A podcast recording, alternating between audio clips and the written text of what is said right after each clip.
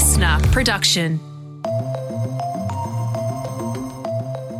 Hey, Tom Tilley with you for what hopefully is the most relaxing day of the year, Boxing Day. Yeah, all the beauty and drama of Christmas Day is out of the way and you can actually chill out. And in this summer episode of The Briefing, a really good interview on that exact theme, really. Reasons Not to Worry.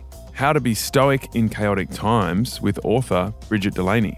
Stoicism said, why not just be happy if you're the best version of yourself? If you are a good person that's acting with integrity, that has kind of measured and proportionate responses to things. So as you can hear, Brigid brings the ancient wisdom of the Stoics into the modern day in a fascinating interview, which you'll hear in just a moment, right after this quick rundown of what's making news today from the Listener Newsroom. It is Monday, the 26th of December. Hi there, Isabel Everett with your news briefing. The Sydney Hobart Yacht Race gets underway today. Well over 100 boats make up the field this year, some hailing from as far afield as New Caledonia, Germany, the UK, USA, Hong Kong and more.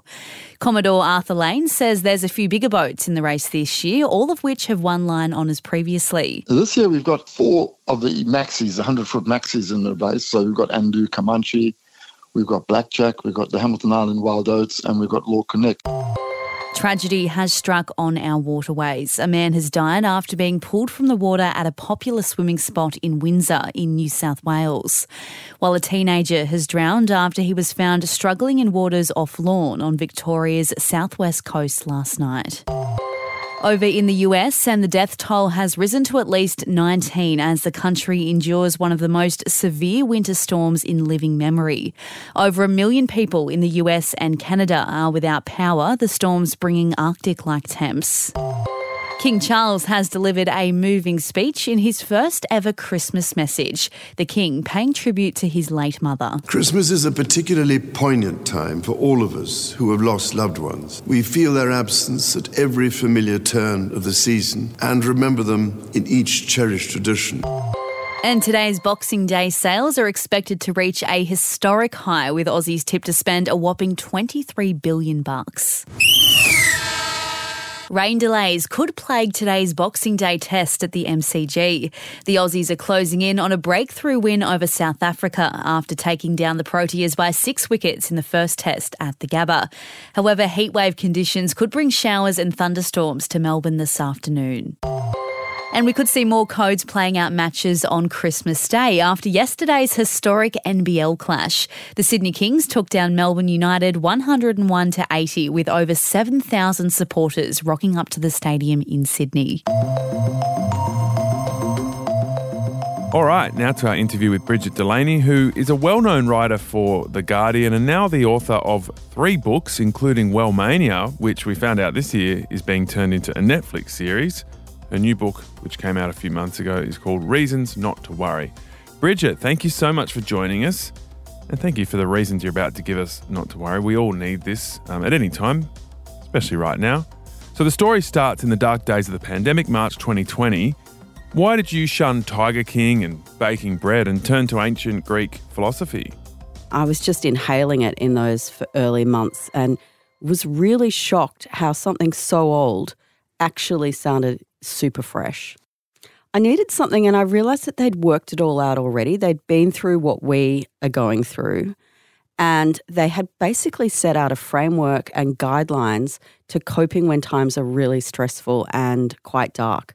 All right, so take us to the core principles of the Stoics. So look, the first Stoics were kind of around about 350 BC and it was when philosophy was very, very popular. So there was half a dozen different schools going on at the time, and each of them had their own kind of way of doing things. And the Stoic way, or central to it, was this thing called the control test.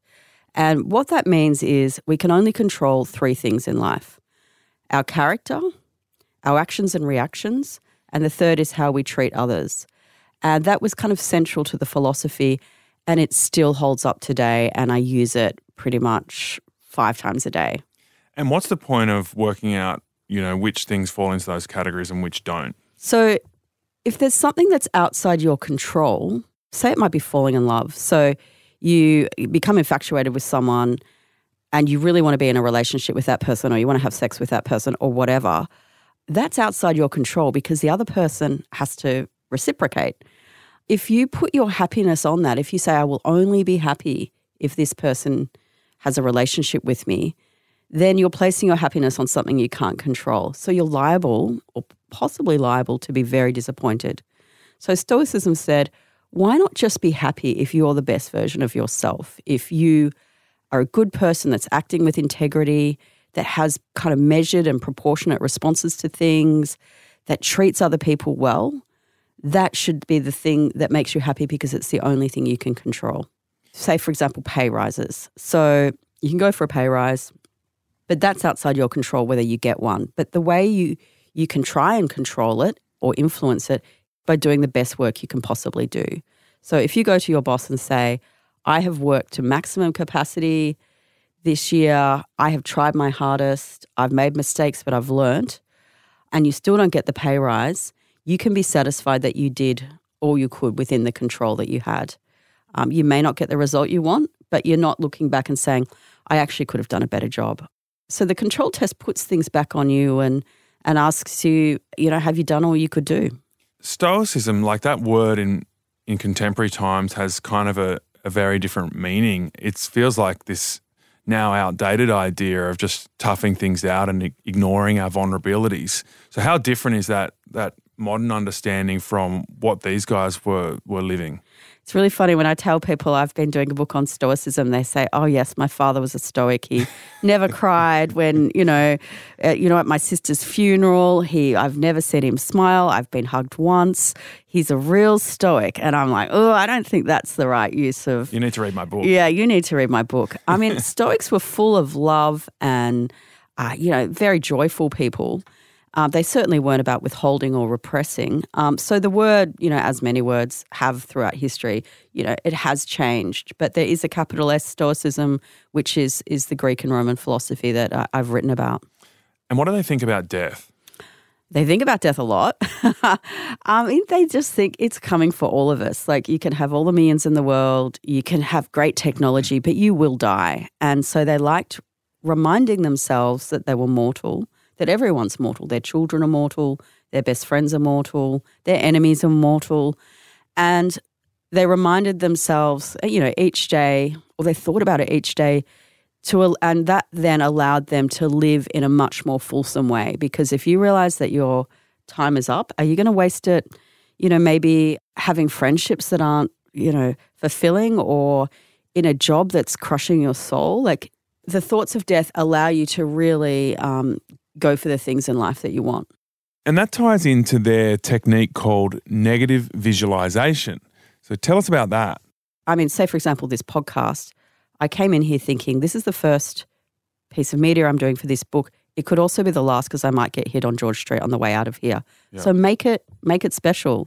If it's the only one, then it's got to count. So you do that with every kind of encounter. Yeah. Not too much because it can make, it's made me very anxious when I focus too much on death. Yeah. But you just have a little taste of like, yeah, I'm gonna pretend that this is the last of this particular kind of moment.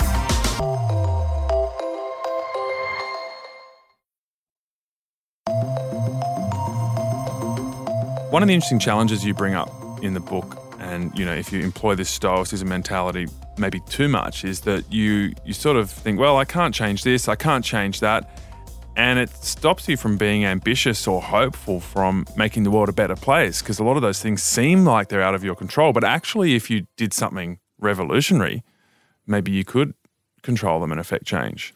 Absolutely. And that's the kind of central conundrum when I was writing this book, was how do you marry sort of social justice and action with Stoic principles? One of the four virtues in Stoicism is justice. So it's something they thought about a lot and something that, they cared about.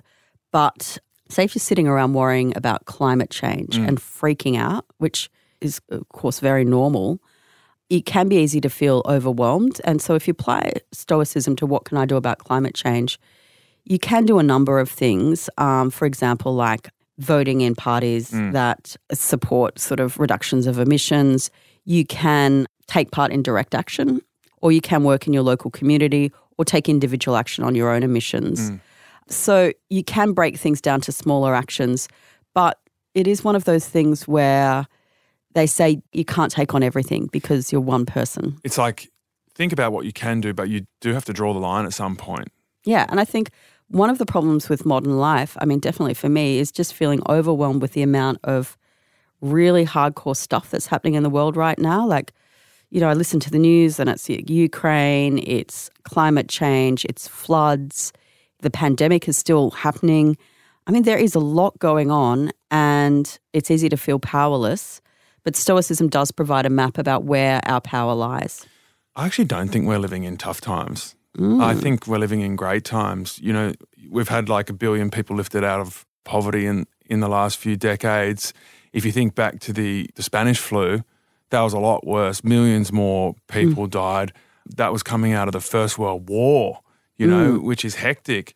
The Ukraine conflict is like a regional little battle compared to these world wars.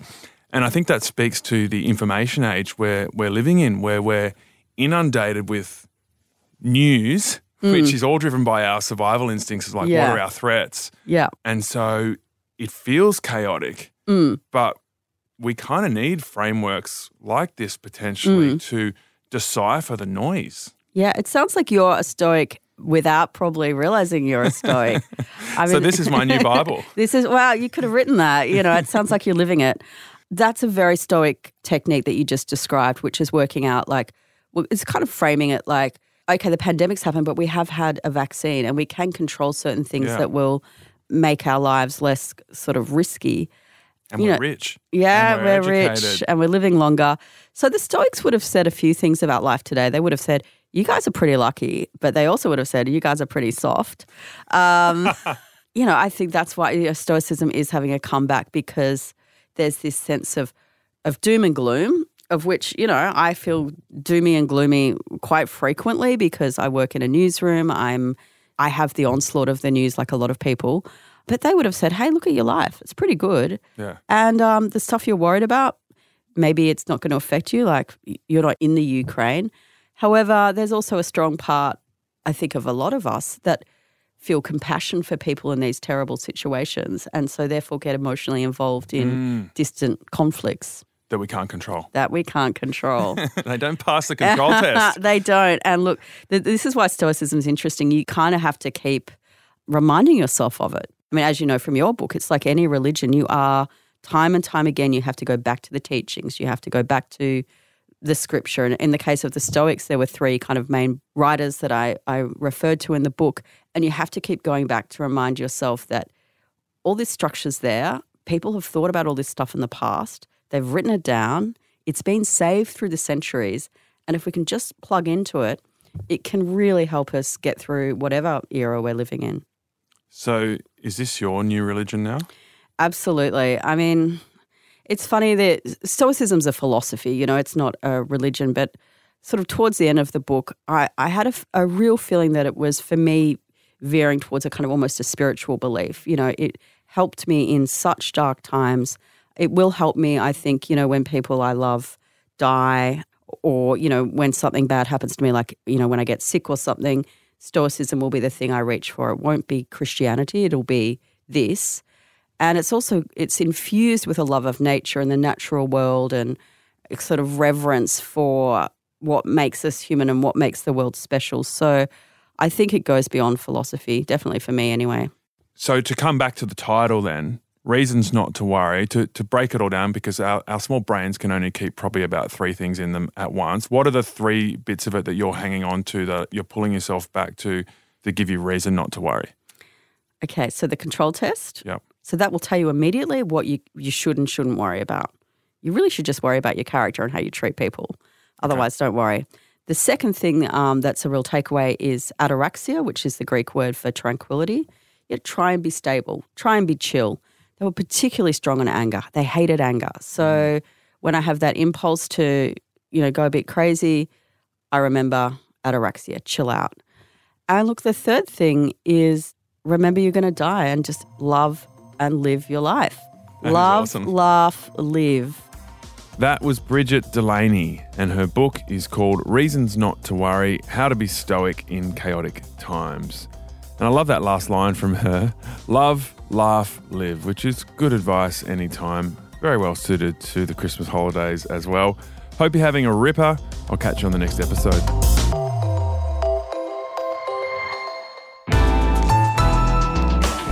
Listener.